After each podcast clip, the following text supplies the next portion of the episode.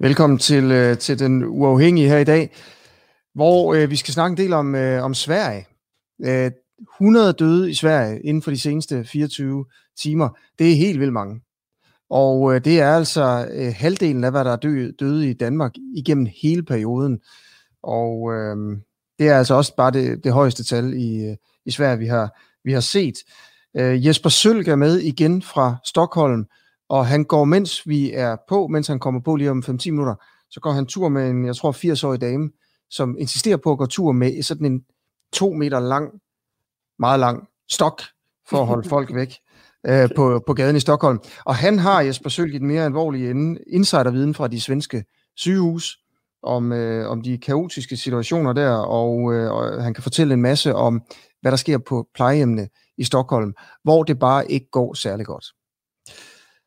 Noget andet, jeg selvfølgelig, eller vi skal tale om i dag, det er jo, det er også derfor, du er med, Ulrikke. Øh, velkommen til, forresten. Tak. Det er jo første gang, Ulrikke, vi har en uh, seer med. Jeg har en seer ja. med her.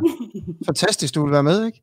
Øh, du har jo skrevet og sagt, du er bekymret for de nye tiltag, som uh, Mette Frederiksen, hun, uh, hun lancerede i går. Og det går ud på, at uh, det ligesom åbner op for de små institutionerne, vuggestuerne, børnehaverne, uh, de små skoleklasser, de skal starte igen efter påske.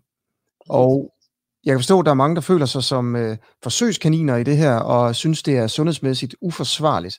Jeg vil bare gerne lige høre, høre dig lidt om det, og så vil jeg, inden øh, jeg lige vil lige høre din historie, Ulrikke, vil jeg bare lige nævne to ting, øh, eller ligesom vise to slides her, der viser, hvor, hvor uenige forskerne er om, hvor farligt det her er. Og det er også derfor, jeg tænker sådan lidt nogle gange, øh, at, at vi bare er i en situation, hvor altså nogle gange er konklusionen bare, at vi ikke ved særlig meget om den her sygdom. Altså vi går ud i det her med bind for øjnene nogle gange. Ikke? Mm. Øhm, prøv at se her. Det her det er den ene professor. Og det er Christian Weise, som er lektor ved Institut for Folkesundhed på Aarhus Universitet. Han forsker i sådan noget her. Han siger, der er ikke nogen grund til bekymring. Vi ved, at børn bliver meget lidt påvirket og får meget få symptomer, på covid-19. Derfor er de formentlig også meget mindre smitsomme. Han siger altså, det kan godt være, at børnene øh, bliver smittet, nogle af dem og sådan noget, men det her med, om de kommer hjem og smitter forældrene, øh, det er, øh, det gør de nok ikke. Jeg vil se, hvad er, hvad er formuleringen her? Det er formentlig også mindre smitsomme, ikke? Formentlig. Så er der professor nummer to.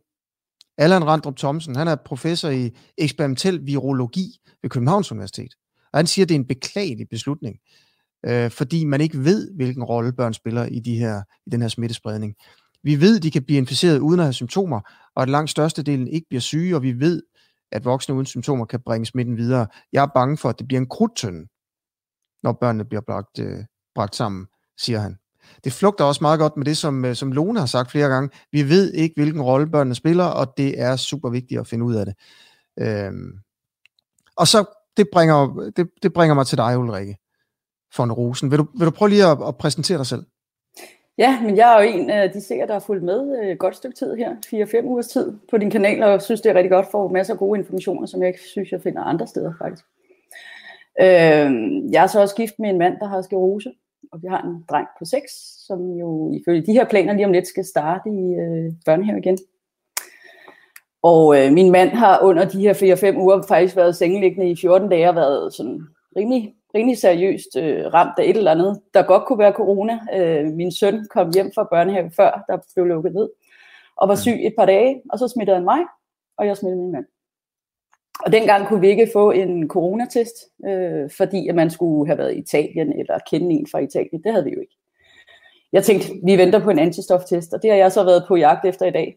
Så jeg har talt med en læge, og jeg har sågar øh, genaktiveret mit bloddonor abonnement eller øh, kald, fordi at det er faktisk det eneste sted, som jeg lige kunne finde ud af, at man kan få en antistoftest. For jeg er bekymret for at sende min søn tilbage i en børnehave med en mand med en kronisk sygdom, som er blevet taget ud af de her risikogrupper. Han var i risikogruppen til at starte, men nu var jeg lige inde og tjekke, øh, hvad definitionen er på dem nu, og der er han ikke med længere. Mm. Men jeg ved, hvordan han reagerer jo på, på, når han bliver syg. Så tager det længere tid for ham at blive rask. Øh, jeg ved ikke, om jeg har lyst til at være, det der, være med i det her eksperiment. Det er derfor, hvor ja. jeg sidder. Ja, ja. Altså, du kalder det et eksperiment. Altså, er, det, er det på grund af den der usikkerhed, som jeg også lige skitserede lidt øh, indledningsvis, at man ved ikke? Nej, altså, vi asfalterer jo, som vi går. Vi ved jo ikke, altså, vi ved jo ikke, om Nej. børnene er ekstremt smitsomme, eller om de ikke er. Altså, Hvad kommer du til at gøre efter påske så? Ja, men nu er jeg så heldig, at jeg har ferie efter påske, og så er jeg så endnu heldig, eller hvad man skal sige, jeg er offentlig ansat, så, jeg, så vidt jeg kunne forstå på Mette Frederiksen i går, så skal jeg faktisk fortsat arbejde hjemmefra. Så kan vi med trisser og lodder måske få det til at køre den 10. maj, til den 10. Mm. maj, det ved jeg ikke.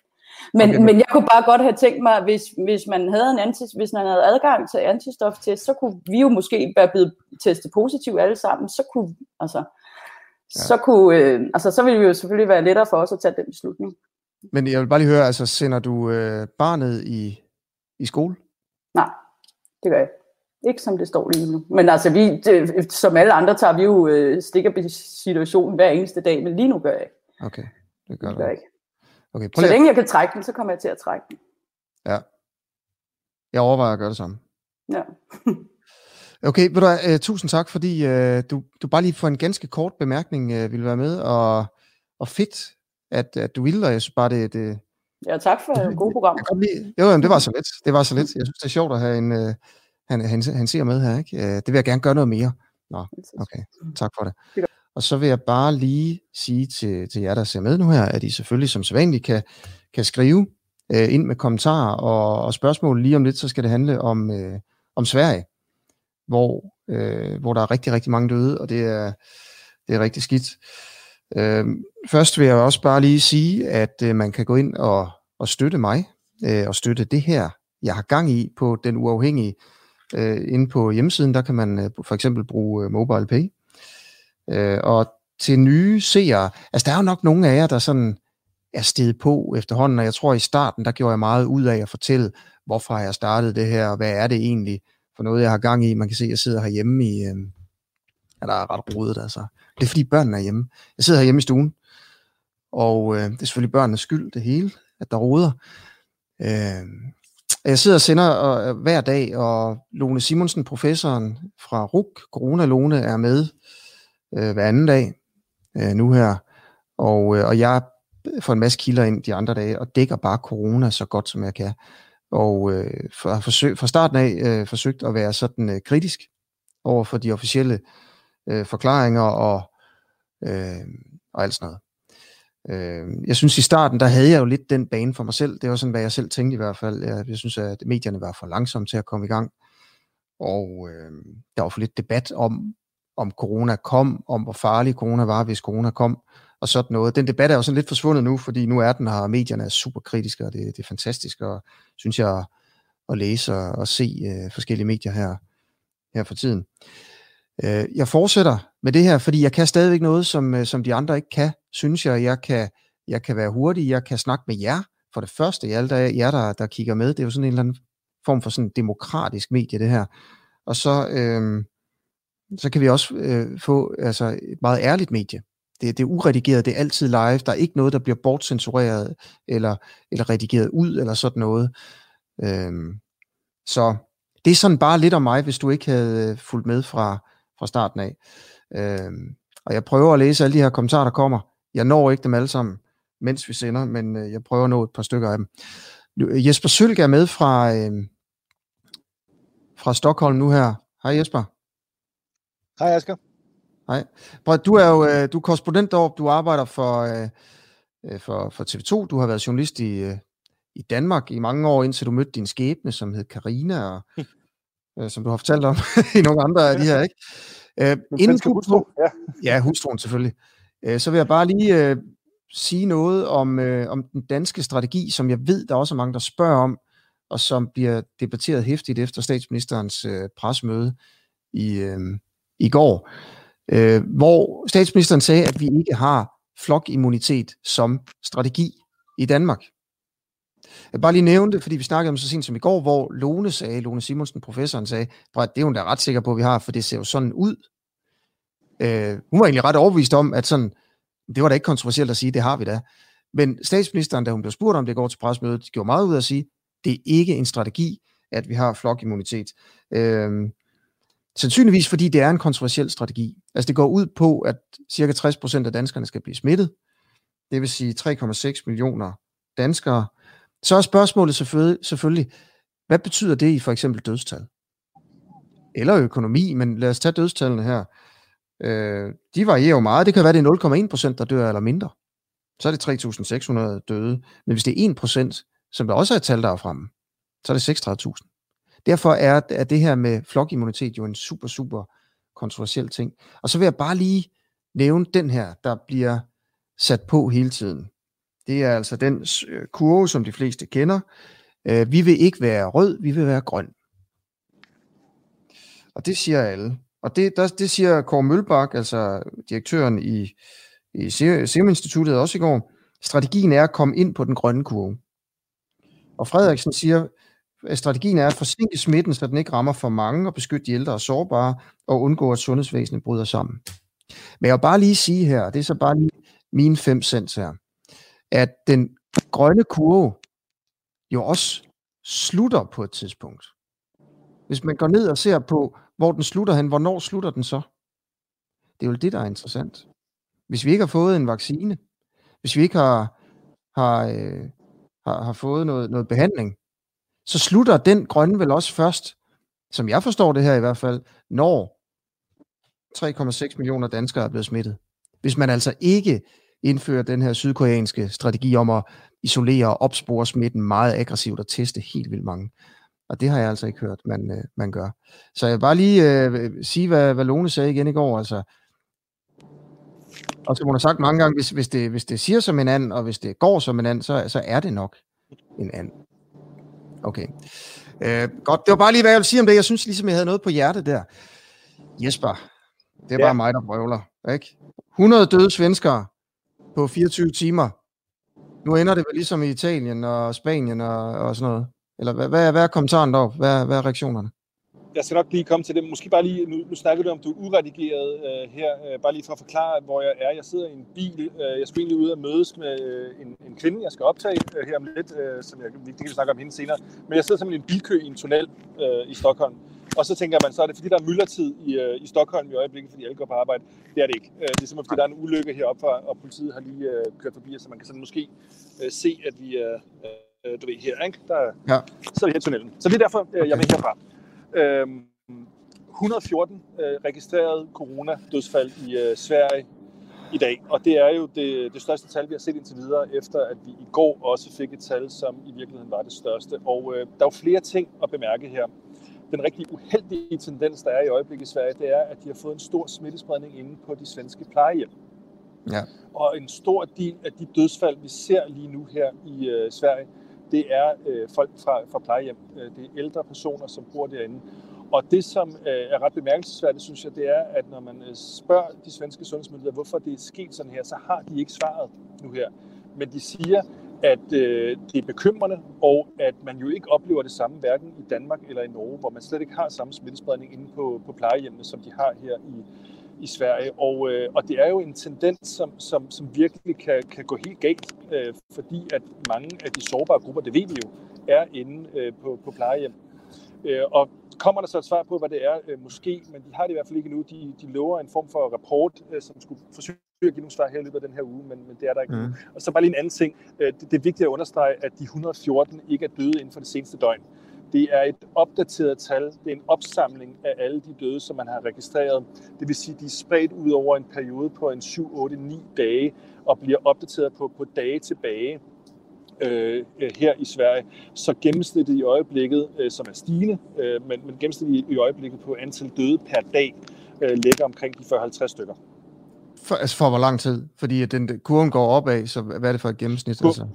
Jamen altså, hvis du kigger på antallet af døde per dag, øh, over øh, den seneste periode her, så ligger det på omkring 40-50 stykker om dagen. Og det er simpelthen så, fordi de opdaterer tallene ja. tilbage. Øh, så for eksempel kommer der 10 ekstra på, som er døde for en uge siden, så man så kommer ind i den her øh, statistik. Så, så det, det, jeg spørger om, det er bare, hvilken periode? Altså, hvis det er en måned, øh, eller en uge, altså det er ret vigtigt lige at vide, hvilken øh, periode det er et gennemsnit af, de der Jamen, det, det, det, det er gennemsnittet i øjeblikket, det er et godt spørgsmål. Uh, ja. Jeg citerer direkte fra, hvad de sagde i dag på, på pressen, ja, ja. hvor de sagde, at ja, ja. gennemsnittet lå på omkring. Jeg ved simpelthen ikke, hvor lang tid de går tilbage, men når man kigger på statistikken, så kan du se, at det, det højeste antal døde på en dag i øjeblikket ligger lige under de 60, som er registreret for en enkelt dag okay. øh, af dødsfald, øh, og det er så for en 4-5 dage siden. Alright. Prøv at, og hvad er vi oppe på i Sverige i, i, øh, i alt?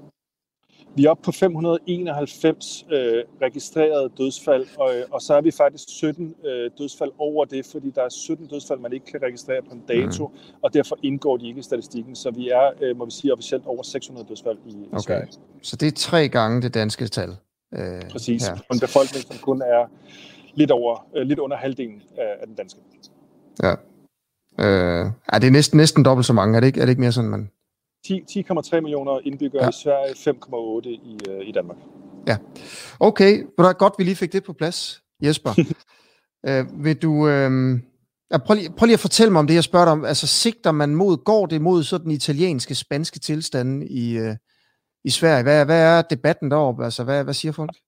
Øh, nej, øh, altså øh, lad os tage de svenske sundhedsmyndigheder først. Øh, de øh, understreger, at man stadig er på en kurve, hvor at man har kapaciteten til at håndtere det.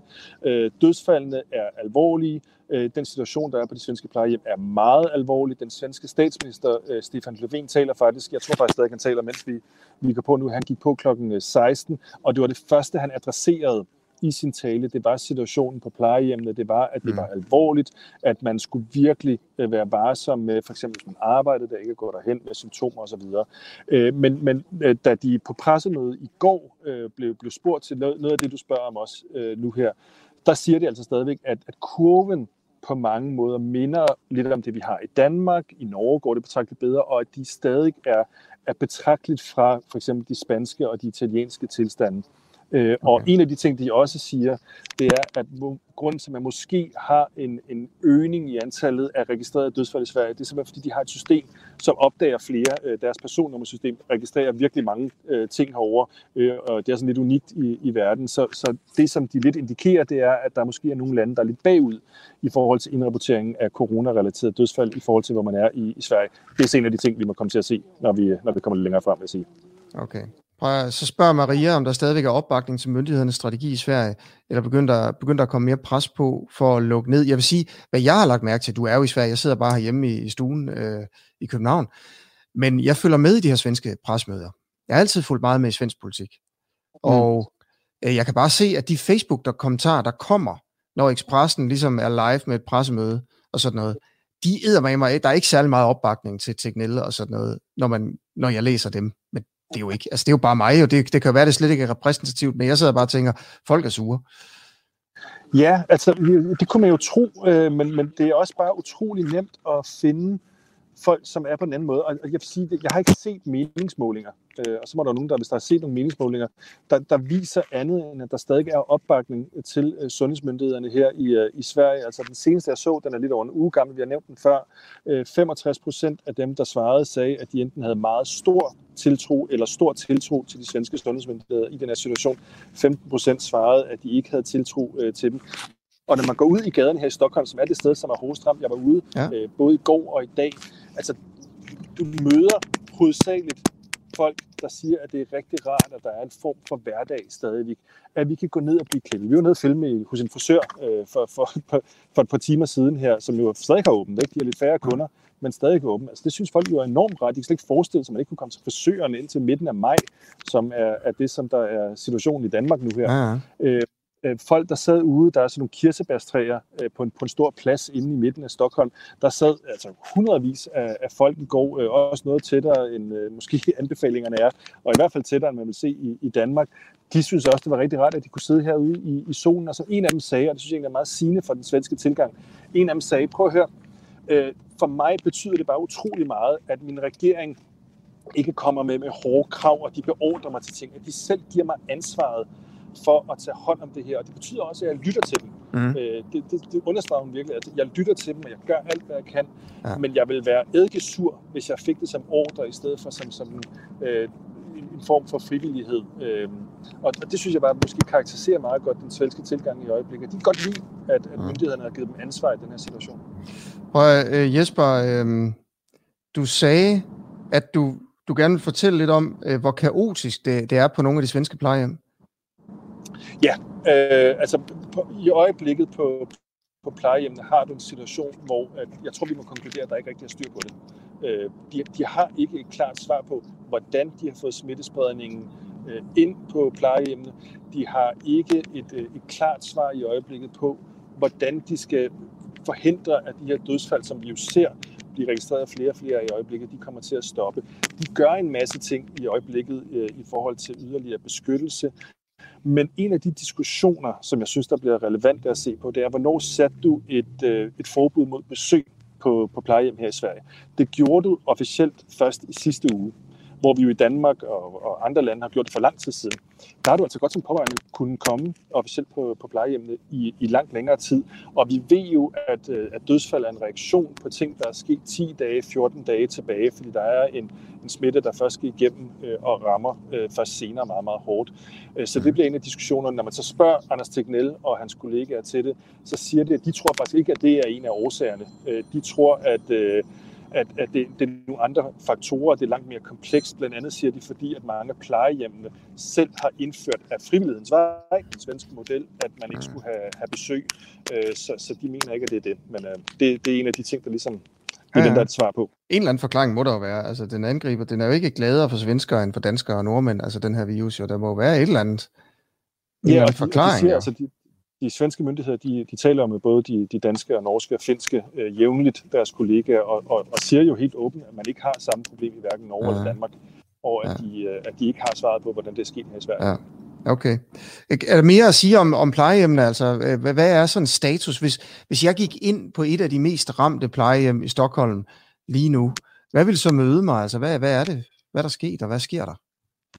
Men jeg, jeg tror egentlig, det vil møde dig det samme som på mange danske plejehjem. Altså man tager jo alle de forholdsregler, som man overhovedet kan. Øh, det, som statsministeren faktisk brugte starten af sin, øh, sin tale på nu her, Stefan Löfven, var jo at understrege vigtigheden af, at hvis man har symptomer som ansat, der skal man virkelig blive hjemme, selv milde symptomer, øh, fordi vi ved, at det er en af de måder, som smitten kan, kan sprede sig. Der bliver taget en masse forholdsregler. Øh, det, som måske, hvis jeg skal tage, tage dig helt ind et sted i stedet for, fordi det ved jeg lidt mere om, det er på nogle af hospitalerne her i, ja. i Stockholm. Øh, fordi vi har set i øjeblikket, at, øh, at kurven for folk, der ligger på intensivafdelinger i Sverige, faktisk ikke er helt så bekymrende, øh, som antallet af døde i, i øjeblikket. Det er til gengæld en del yngre patienter. Men her i Stockholm, der er de altså presset øh, på intensivafdelingerne. Og jeg følger en, øh, en sygeplejerske, øh, som arbejder inde på Karolinska, af de store øh, sygehuse her i, i Stockholm, ret tæt. Øh, og hun fortæller, at hun normalt på en intensivafdeling, hvor hun arbejder øh, som sygeplejerske, så har hun normalt en til to patienter, som hun passer på en vagt. Hun er nattevagt. Ja. I øjeblikket, der er hendes ansvar mellem 4 og 10 intensivpatienter på en ja. vagt. Og det siger jo altså noget om det pres, der er på systemet derinde, når en sygeplejerske lige pludselig mere end fordoble sit ansvar. Øh, så, så ja, det er en af tingene. Så mangler de en masse udstyr, og de mangler ikke mindst øh, folk, der er uddannet til det. Og nu skal jeg lige sige, nu skal jeg lige ud af taxaen, så det, I kan godt følge med. Jeg vil bare lige sige, at jeg kommer lige til at gå ud øh, to sekunder her. Ja, vi følger med. Vi følger ja, med. Det er så godt. kan jeg jo lige øh, sætte... Gør lige, gør lige sådan der, så man ikke lige kan høre øh, alt det skrammel der. Så vil jeg bare lige sige, øh, du kan også godt høre med, Jesper, at jeg læste øh, nogle artikler i svenske medier om, at man manglede øh, sådan noget bedøvelsesmiddel. Øh, det, det man bruger, når folk skal ind i respirator, så skal man ligesom have folk øh, lagt til at sove, eller sådan bedøvet med en lille smule. Det gik man rundt og manglede på, øh, på sygehusene i, i Stockholm også. Ja. Hvad, hvad er det, du har gang i, Jesper Sølk? Hvad er det, du skal?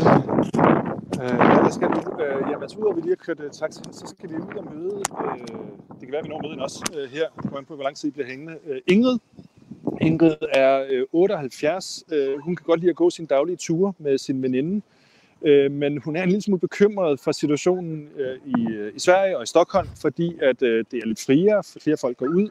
Øh, så hun har opfundet sit eget øh, system, øh, fordi hun jo er i risikogruppen, altså 78 år. Hun har opfundet sit eget system, så hun har øh, en rollator, som hun går med, som hun bruger, og så har hun lavet en, en tommestok, som går to meter ud øh, på, på hver side af, af rollatoren. Og det er simpelthen hendes måde at, at sikre og holde øh, afstand til, til alle andre. Øh, så vi skal ud og gå en, øh, en tur med hende, hvis vi kan finde hende. Hun har gået lidt rundt i en park nu her, øh, fordi vi har været forsinket. Men øh, ja, det er jo bare for at vise sådan et, øh, et lille eksempel på, hvordan øh, folk de må finde på nye metoder og ja. nye måder at gøre det på i, i øjeblikket. Hun kunne simpelthen ja. ud og, og sidde derhjemme. Ja, hvad har hun så tænkt sig at gøre? At prikke folk, hvis de kommer for tæt på? Hvad er strategien? Jamen altså, hun, hun øh, går, går hen til, altså det er jo sådan en tomstok, der går ud. Altså man skal jo nærmest forestille ja, ja. sig sådan her. Øh, ja. Så nu må vi jo se, hvad hun gør. Ja, altså, da jeg snakkede ja. med hende tidligere, så sagde hun, at hun havde, været, var, havde råbt lidt efter en, øh, en herre i går, øh, som var i 50'erne, fordi han var gået for tæt på hende. Øh, hun, han havde åbenbart ikke forstået, at øh, hun mente det. Så nu må vi se. Hun virker, hun virker nu ikke øh, som sådan en, en, en vred person ellers. Jesper, vil du fortælle mere om, øh, hvor presset man er på de svenske hospitaler, eller har du ligesom fortalt, hvad du, øh, du kan? Øh, ja, nej, altså, der er flere ting, og nu, nu nævnte du selv, med, hvordan de manglede øh, bedøvelse, øh, blandt andet. Øh, det, det helt store problem er faktisk, øh, hvor mange, øh, der er uddannet øh, til at tage sig af intensivpatienter.